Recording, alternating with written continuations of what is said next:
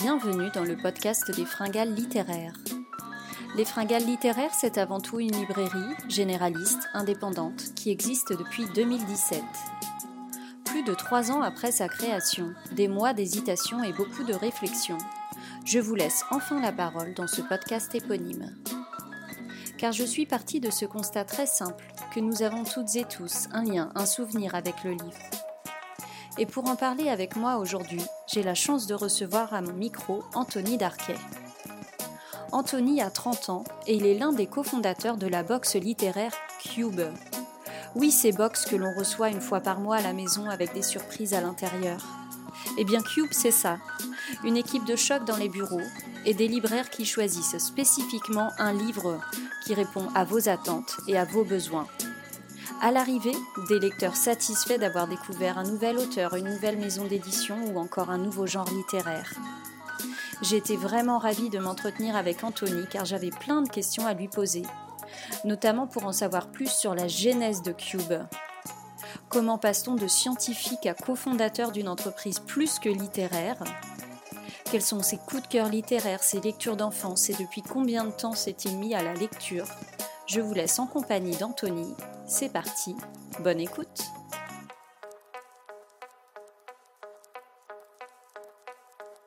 Bonjour Anthony. Bonjour Jessica. Euh, merci d'avoir accepté mon invitation pour ce nouvel épisode euh, du podcast des fringales littéraires. Est-ce que tu pourrais te présenter, s'il te plaît? Alors, je m'appelle Anthony Darquet, j'ai 30 ans. Je suis euh, scientifique de formation, mais j'ai toujours, toujours aimé les livres. Mhm. Et donc, j'ai créé Cube, la box littéraire, avec Aurore Choignet et Samuel Simamonti, deux très bons amis, en septembre 2015. D'accord. Ah oui, ça a déjà six ans finalement? Ouais, cinq ans et demi. C'est D'accord. C'est vrai qu'on était ému de fêter le, cinquième anniversaire. Oui, j'imagine. Sur la, sur la sixième année. Sur la sixième année, super. Euh, quel est ton plus lointain souvenir lié au livre? Alors, euh, le plus lointain souvenir, je pense que c'est. Alors bon, quand j'étais quand j'étais tout petit, enfin, je me souviens de d'être allé euh, en maternelle ou au CP dans la bibliothèque de l'école. Mais mon mhm. premier gros souvenir, c'est vraiment Sacrée sorcière de, de Roald Dahl. D'accord, C'est vraiment le livre qui mhm. m'a euh, donné envie de le, le, goût de lire finalement. D'accord. Et, suite à ce livre, j'avais lu tous les Roald Dahl et j'avais adoré. Toute la collection. C'est le, c'est l'auteur, ouais, voilà, c'est l'auteur que je recommande pour les pour les jeunes qui veulent lire mais qui savent pas par, euh, par quoi commencer. Par quoi commencer. Vraiment le goût de lire, ouais. Hmm. Ouais, c'est vrai que Roald Dahl, ça fonctionne toujours aussi bien. On a eu l'adaptation euh, de Sacrée sorcière euh, par Pénélope Bagieux en BD qui était juste qui était juste euh, génial. Et puis c'est sorti au cinéma, je crois, ça y est, où ça va sortir avec euh, euh Anna Tawai comme euh, actrice principale dans, dans le rôle de la ah, sorcière. Ah, si si, j'ai vu passer ça. Alors est-ce que c'est sorti ou est-ce que ça va sortir à l'heure où on se parle? Je ne sais pas, mais en tout cas, Roald Dahl est toujours aussi mm. aussi actuel. quel est ton quel est ton roman préféré de Roald Dahl de Sacrée sorcière.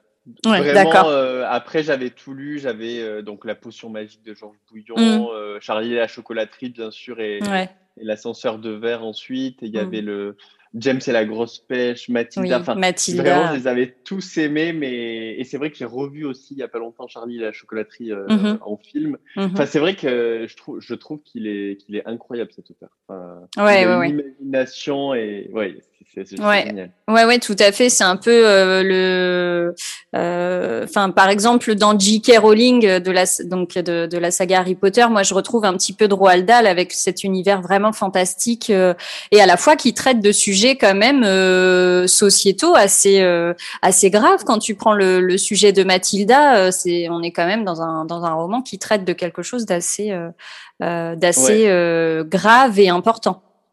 Mmh, et ils sont quand même assez variés. Chaque, euh, chaque livre est assez varié. Il ne mmh. replonge pas à chaque fois dans le, dans, le, même, sujet. Et c'est ça que je trouve euh, très chouette avec cet auteur. Eh ben, je suis tout à fait d'accord avec toi. Ah. euh, quelle, lecture était, quel lecteur étais-tu euh, vers 14, 15 ans quand tu étais adolescent? Alors, je lisais toujours beaucoup. Mmh J'allais énormément au CDI C'est vrai que j'ai pas le souvenir. Enfin, j'achetais pas énormément de, livres à l'époque. En plus, j'avais pas de, librairie à, proximité, mais mhm. j'allais du coup très souvent au, CDI. Euh, après, je lisais quand même moins qu'aujourd'hui, mais oui, je lisais euh, deux livres par mois, je pense. Et, et puis j'ai grandi. Et puis voilà, je lisais euh, des choses assez variées, enfin des, des polars, de, de la litté. Mais j'ai aussi grandi avec Harry Potter, puisque finalement, j'ai le même âge que lui. Donc, oui, euh, eh oui, on est de la même génération tous les deux. Ouais. Tu as 30 ans, c'est ça Oui. Mm. Ouais, j'ai 30 ans. On est de la même euh, génération. donc, j'ai vraiment grandi avec lui. Je me souviens que ma grand-mère m'avait acheté le, le, premier tome mm. et j'avais lu le premier chapitre et j'avais détesté. Donc, j'avais mis de côté et j'avais dit ce livre dont tout le monde parle, je ne le lirai jamais. Et puis, deux, trois ans après, tout le monde me disait non, mais il faut absolument que tu lises. Donc, j'avais dit j'accepte de le lire, sauf si je. Enfin, en sautant le premier chapitre. Donc en mhm. fait, je l'ai lu en sautant le premier chapitre. D'accord. J'ai adoré et ensuite je les ai tous lus. Mais c'est vrai que du mhm. coup, je, ne sais même pas si j'ai lu en entier le premier chapitre du premier tome d'Harry Potter. Ah oui, d'accord. Adoré, ouais. Ah, ah oui, j'avais fait un blocage. Un blocage sur cette partie-là du livre. Ouais. Donc tu, tu, fais partie de ces, euh, de ces enfants qui ont eu la chance d'aller voir Harry Potter au cinéma, de devoir attendre la sortie du nouveau tome chaque année. Euh, voilà, voilà. C'était J'étais calé sur le calendrier. C'est ça. tu avais les dates. Exactement. Je crois qu'on était tous pareils à l'époque. Alors moi, c'était plus ma sœur qui était comme ça. C'est elle. Alors elle, elle, elle, est de 90 et moi de 88, donc elle est plus jeune que moi. Et c'est elle qui m'a fait découvrir Harry Potter, puisqu'elle, bah, comme toi, voilà, elle est, elle est la, même, année. Voilà, c'est ça. Ouais, ouais, tout à fait. Donc euh, génération euh, Daniel Radcliffe entre guillemets. Mmh, euh, et, c'est vraiment elle qui m'a fait découvrir euh, la saga Harry Potter que je n'ai lu euh, qu'à l'âge adulte, l'année de l'ouverture ou avant l'ouverture de la librairie. Donc ça fait pas si longtemps que ça finalement, mais ah oui. quel plaisir. Ouais ouais, j'avais essayé de les lire plusieurs fois, un peu comme toi. J'avais fait un blocage sur le premier tome. Moi, c'était vraiment le premier tome en entier. Ah, je trouve qu'il est quand même, il est quand même plus faible. Par exemple, le les tomes 3, 4, 5, 3, 4, 5, 6. Enfin, vraiment, le cœur euh, est quand même là. De l'action. Je trouve que ouais. Mm. ouais. tout à fait. Oui, la teneur du propos, euh, l'écriture, Même les etc. personnages. Ouais, tout à mm. fait. La construction du livre en général, je suis d'accord avec toi. Euh, est-ce que tu pourrais nous expliquer comment est née l'idée de, donc, de la boxe littéraire Cube? Est-ce que tu pourrais nous, nous en parler un petit peu plus en détail, nous expliquer en quoi ça consiste? Alors, euh, donc l'idée vient de, Samuel, euh, mon mhm. associé, qui euh, avait adoré À l'Est d'Éden de Steinbeck. D'accord. Et ensuite, suite à cette lecture, il avait lu tous les autres livres de Steinbeck, mais n'avait jamais retrouvé ce qu'il avait tant aimé chez À l'Est d'Éden. Et donc, là, il a commencé à, à, faire des recherches, mais il s'est dit, c'est bête, en fait, en fait j'ai même pas le réflexe d'aller en librairie alors mhm. qu'en France, on a la chance d'avoir énormément de libraires indépendants, dont c'est le métier. Chaque mm. libraire a sa spécialité. Mm. Et en fait, c'est bête, je n'ai pas le réflexe d'aller en librairie pour mhm. discuter de ça avec un libraire. Et donc, à partir de là, il a, il a mené des, des une sorte d'enquête. Euh, il s'est rendu compte qu'il y avait pas mal de, de jeunes qui n'avaient pas ce réflexe, alors que nos parents, nos grands-parents ont le réflexe d'aller en librairie pour aller hmm. discuter et se confronter au libraire.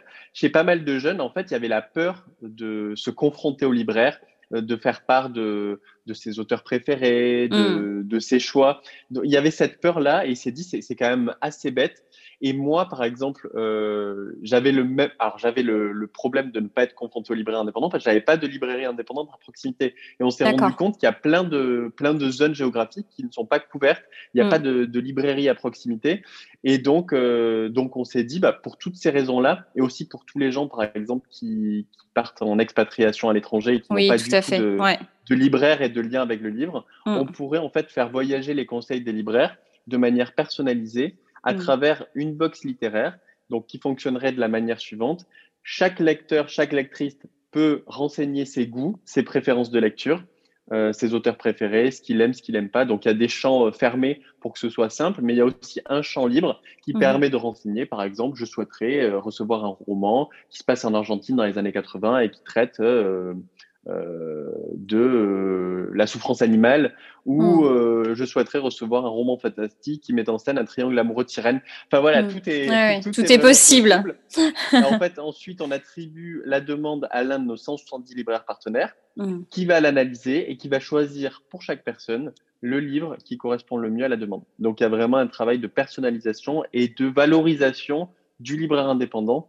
Et, euh, et c'est vrai qu'on se rend compte que, en tout cas, euh, tout le monde joue le jeu. Alors on se disait au début que ça serait peut-être plus dur de d'exprimer ses goûts de manière dématérialisée, mais il y a mhm. des gens, je pense, pour qui c'est peut-être plus simple dans un premier temps.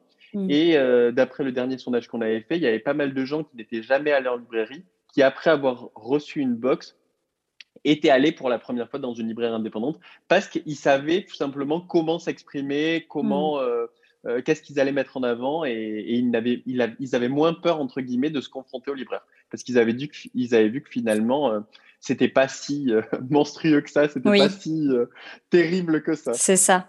Ah, c'est génial. c'est c'est ouais, c'est génial euh, de savoir que que vos clients vont ensuite en, en librairie indépendante. C'est ouais, c'est un, grand pas.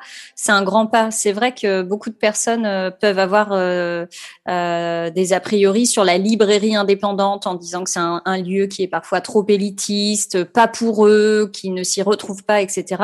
Ce qui est peut-être vrai Hein, pour euh, pour certaines d'entre elles, mais pas partout.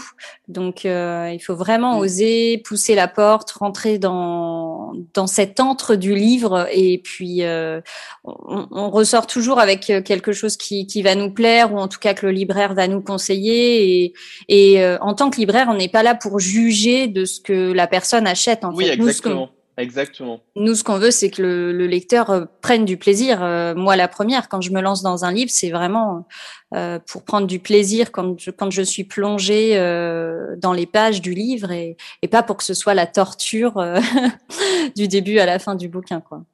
Mm. Et on s'est rendu compte aussi de, quelque chose, c'est que après leur abonnement Cube, mm-hmm. les, les abonnés ou les anciens abonnés associent vraiment beaucoup plus le livre au cadeau Hmm. Et je crois, je sais plus si c'était 30 ou 40% mais ils offrent beaucoup plus de livres en cadeau.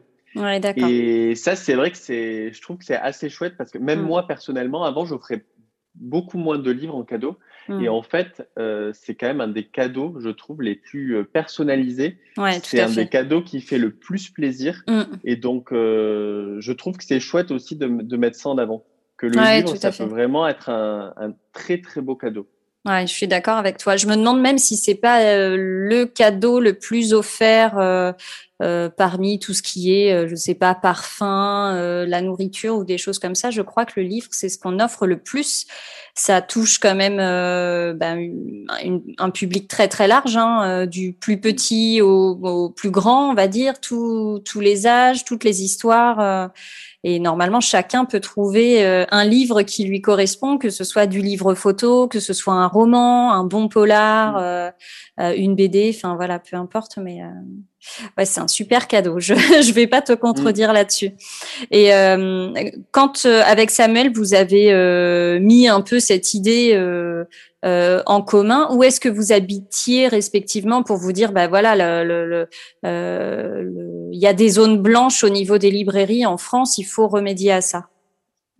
Alors en fait, euh, on s'est rencontrés, donc Samuel, Aurore et moi, on s'est rencontrés. Alors on, s'est, on, est tous arrivés à Paris en même temps, en fait, en février 2015. Mhm. Aurore et Samuel, ils faisaient un stage à New York, ils se sont rencontrés à New York. Et moi, à l'époque, je travaillais à Milan. D'accord, ok. il n'y en avait aucun qui était en France et on est tous rentrés en février 2015 à New York. On s'est rencontrés tous les trois via des amis communs à, à, Paris euh, en même temps. D'accord. Et puis, euh, donc, c'est là que l'idée a germé. Hmm. Aurore et Samuel se sont directement mis sur le, sur le projet. Euh, et moi, quelques mois plus tard, j'ai démissionné pour les, les rejoindre et pour m'associer à eux. Donc, euh, donc voilà, on, venait tous. Samuel vient de, a grandi à Marseille, Aurore à hmm. Paris, et moi hmm. au sud de Bordeaux. Hmm. Donc on venait de, des quatre coins de la France. Exactement, ouais. D'accord. Euh, quel est ton rapport aux librairies maintenant que tu as créé Cube? Est-ce qu'il a changé par rapport ah bah, complètement, oui, voilà, complètement décomplexé puisque maintenant je, voilà, je suis en relation tous les jours et tout, enfin tout, le temps avec des libraires, des éditeurs. Mm. Donc c'est vrai que pour moi c'est un plaisir de, de fréquenter les, les librairies. Mm. Enfin, c'est c'est un plaisir de me confronter aussi au libraire en lui faisant euh, en essayant de le tester, euh, pour qu'il essaie de, pour être surpris aussi, parce que c'est vrai mm. qu'après, quand on est dans l'univers du livre, on va souvent passer les, les mêmes livres sur les réseaux sociaux, sur les. J'ai beaucoup de, de, libraires, euh, voilà, en contact sur, sur Instagram, Facebook. Je vois tout le temps les mêmes livres, et mm. j'aime bien justement sortir de, de, ma zone de confort et essayer de, voilà, de découvrir de, de nouveaux livres. Et j'adore quand justement des libraires me euh, arrive à me mettre sur la piste de livres. Ouais, voilà, que, que je connaissais pas du tout et mm. quand je suis vraiment très positivement surpris. Donc, mm. non, moi, j'adore euh, j'adore fréquenter les, les, librairies indépendantes et euh, solliciter, tester les, les libraires pour, mm. pour qu'ils m'apportent leur, voilà, leur, leur coup de cœur. Ouais, d'accord. Oui, mais c'est la valeur ajoutée de notre euh, de notre métier. Donc, euh, en tout cas pour ma part, c'est vraiment ce que j'adore, euh, ce que j'aime le plus faire dans mon métier, c'est d'apporter le le conseil quand le client vient rentre dans le magasin et me dit ah j'ai pas d'idée préconçue, mais ce que vous m'aviez conseillé la dernière fois, c'était génial. La semaine dernière, j'ai une dame qui est venue me voir, elle me dit ah la dernière fois j'en ai acheté 10, ils étaient tous géniaux et c'est moi qui lui avais conseillé. C'est une très très grande lectrice et, euh, et, quand les gens viennent en disant ben, euh, présentez-moi vos derniers coups de cœur, ah bah là c'est le feu d'artifice. Mm. il faut même euh, s'arrêter parfois parce qu'on bah voilà, on peut pas tous les présenter, c'est sûr, mais, mais ça fait vraiment ça, fait vraiment la, la, valeur ajoutée de, du métier, ouais, le conseil et puis sortir des sentiers battus, bien sûr, c'est l'intérêt de notre métier. Ouais. d'accord. Et, euh, et quel, était, quel était ton rapport aux librairies avant de créer Cube? En tout cas, les librairies indépendantes. J'imagine que ton regard a euh, changé un petit peu. oui, c'est vrai, c'est vrai que du coup, quand, euh, j'ai, j'ai grandi vraiment. On avait juste un espace culturel Leclerc à, à proximité. Hmm. Mais comme je disais tout à l'heure, je fréquentais surtout les, les bibliothèques, les, les CDI. Euh, J'ai d'ailleurs fait mon stage de troisième dans la, dans la bibliothèque municipale de, de ma ville. Ah ouais, donc tu vois, il y avait déjà quand même un, un attrait euh, naissant. Ouais, ouais j'aimais beaucoup le, cet univers-là, mais, hmm. mais c'est vrai que je, voilà, je, je, je ouais, j'avais pas du tout l'habitude et puis il n'y avait pas de librairie à, à proximité. Hmm. Donc, euh, et c'est vrai que quand tu n'as pas cette habitude-là, même quand je suis allé faire mes études à Bordeaux, Mmh euh, je continuais à fréquenter la bibliothèque, mais j'avais pas, euh, quand je suis allé à Bordeaux, j'ai dû aller une, enfin en deux ans, j'ai dû aller qu'une fois chez Mola. J'avais ah pas, j'avais pas ce, ce réflexe-là. Réflexe-là. Ouais, d'accord. Alors que maintenant, enfin, c'est, c'est vraiment naturel et c'est un plaisir mmh. d'aller discuter avec le libraire. Et je mmh. pense que c'est, enfin, il y a quelque, il y a un déclic, euh, il y a un déclic à, et, j'espère qu'on, qu'on, enfin, j'espère qu'on y arrive avec Cube, c'est vraiment donner ce déclic-là, se dire, bah, en fait, il y a des gens qui peuvent te conseiller, euh, mm. même sur des genres très pointus ou sur des demandes vagues, mais il faut juste franchir le porte de, la porte des librairies et ne mm. pas hésiter à aller discuter avec, euh, avec lui. Il faut pas, faut pas avoir honte. Il y a des gens, par exemple, qui, euh, qui lisent des auteurs comme Musso ou Lévy et qui ont peur, du coup, de, mm. de, de, le dire au libraire et, ils ont peur du jugement du libraire. Mais en fait, faut, faut pas, faut pas avoir honte. Le libraire va pouvoir euh, faire découvrir des auteurs mm. similaires, euh, des auteurs français ou des auteurs étrangers. Enfin voilà, il peut proposer une, une sélection et ensuite le, le, lecteur doit se sentir euh, à l'aise et pouvoir dire mm. non, ben lui je le sens pas. Ah ben mm. lui, avec plaisir pour le découvrir. Donc ouais, je pense qu'il y a vraiment un déclic. Enfin quand je prends mon cas personnel, en tout cas il y a eu un vrai déclic et qui fait qu'avant je n'avais pas du tout l'habitude et donc, euh, je ne fréquentais pas les librairies quand j'étais petit et même plus tard parce que j'avais pas du tout pris cette habitude. Alors que maintenant, euh, j'y vais très régulièrement. Mmh. super, quelle excellente nouvelle. Mais effectivement, euh, le client ne doit pas avoir honte entre guillemets de de ce qu'il lit. Et puis, euh, euh, quand un, nouveau, euh, un nouveau client rentre dans une librairie, ben, le libraire rentre aussi dans cet apprentissage. Il faut qu'il qu'il apprenne à découvrir les goûts de son client. Donc, parfois, on fait des erreurs, parfois, on réajuste. Et quand les gens reviennent nous voir, voilà, pour, pour nous tester un petit peu plus et sortir des sentiers battus, là, on sait quoi leur proposer et c'est génial. Ça, mm. c'est c'est ça l'art de l'équilibre du libraire. Un bon libraire, pour moi, il doit à la fois mettre en avant ses goûts mm. et sa valeur ajoutée, tout en s'adaptant au goût du client. Et donc, il y a un mix à tout à fait. Un bon tout à fait. Mm. Ah ben, tout à fait. Je suis entièrement d'accord avec toi. Je n'aurais pas pu mieux le dire. Euh, qu'est-ce que tu lis en ce moment, Tony? Alors, euh, je viens, ben là, je, suis, je viens d'en commencer un hier. Je viens de finir le chant d'Achille de Madeleine Miller que j'ai vraiment beaucoup aimé. D'accord. Et là, je viens de commencer La guerre est une ruse de Frédéric mhm. Paulin, mhm. qui est un polar assez noir qui se passe en Algérie dans les années 90. Donc, c'est pas joyeux, joyeux. Ouais, bah oui, j'imagine. Pas joyeux, joyeux, mhm. mais c'est vraiment intéressant, euh, très intéressant d'un point de vue historique. D'accord. Euh, le départ est assez complexe parce qu'il y a pas mal d'acronymes. Mm. Euh, il y a pas mal d'acronymes entre différentes euh, sections islamistes. Des, euh, ouais, c'est faut rentrer dedans. Mais hier, je l'ai pas mal, j'ai pas mal lu et donc du coup, je suis bien rentré dedans et le cadre historique est vraiment très très intéressant. D'accord. Ok. Et comment tu choisis tes livres du coup? Parce que tu es un peu dans un entre-deux. Euh, tu, tu, dois voir passer ce que les, les libraires euh, conseillent donc aux, abonnés Cube, mais tu dois avoir aussi tes libraires de quartier, euh, plus les réseaux sociaux. Donc comment tu fais le tri parmi tout ça? Alors, il y a déjà des éditeurs parfois qui nous font, en fonction de nos goûts, qui nous font découvrir des, livres. Donc ça, c'est assez chouette puisque là, du coup, c'est le, le livre qui vient à toi. Donc ça peut être vraiment de, très belles surprises. Alors parfois, il y a des déceptions, mais parfois aussi, il y a de très belles surprises. Euh, ensuite, alors là, par exemple, euh, j'ai à la fois acheté des classiques récemment comme Moby Dick ou Fahrenheit 451 que j'ai jamais lu et que, que je veux lire. Il y a le, par exemple, là, je, je regarde sur ma table, ma table de chevet, il y a le ghetto intérieur que j'avais oui, pas lu et qui génial. est sorti en poche. Ouais.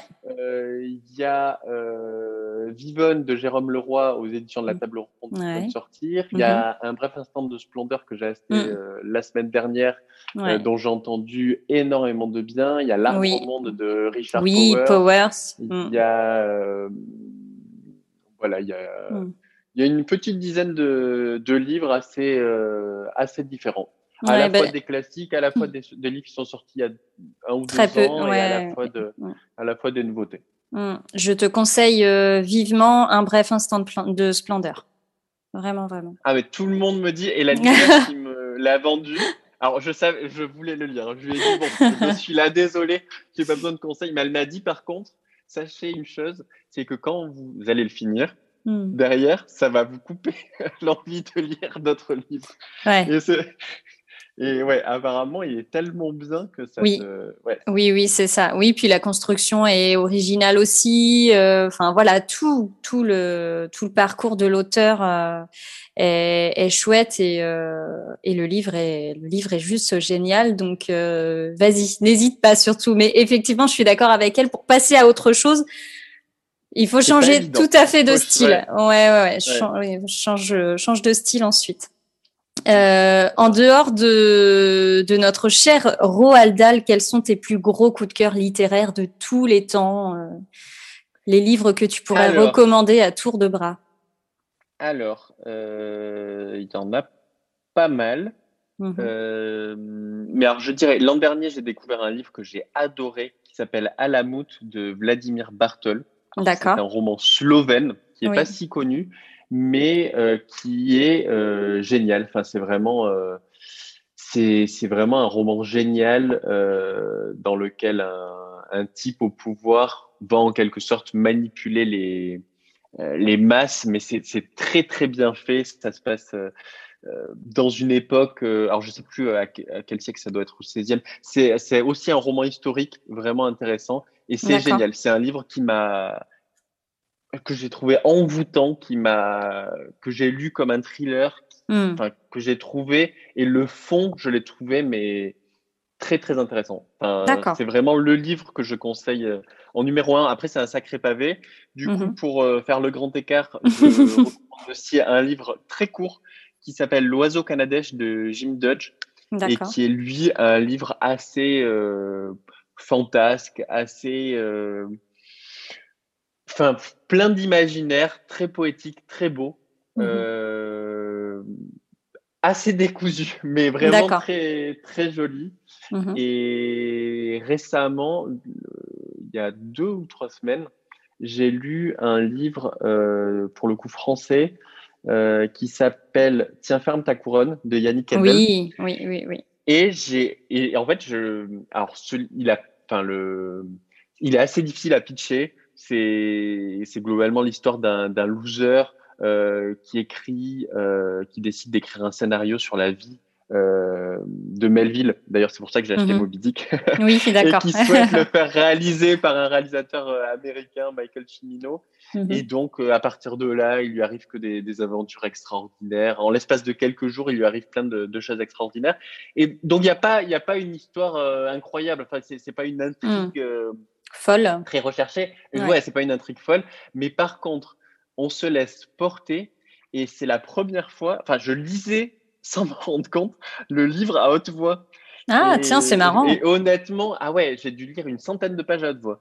et je prenais plaisir, enfin, j'étais à fond dedans hmm. et je prenais plaisir. Il y avait une musicalité, il y avait une, ah, une atmosphère incroyable. Et c'est vrai que je crois que hmm. c'est la première fois que je lis euh, un livre, presque la moitié du livre à haute voix. À haute voix comme ça, d'accord. Ah et ouais, tellement je prenais du plaisir. Et tu l'as lu de façon euh, scénarisée ou vraiment d'une manière neutre euh?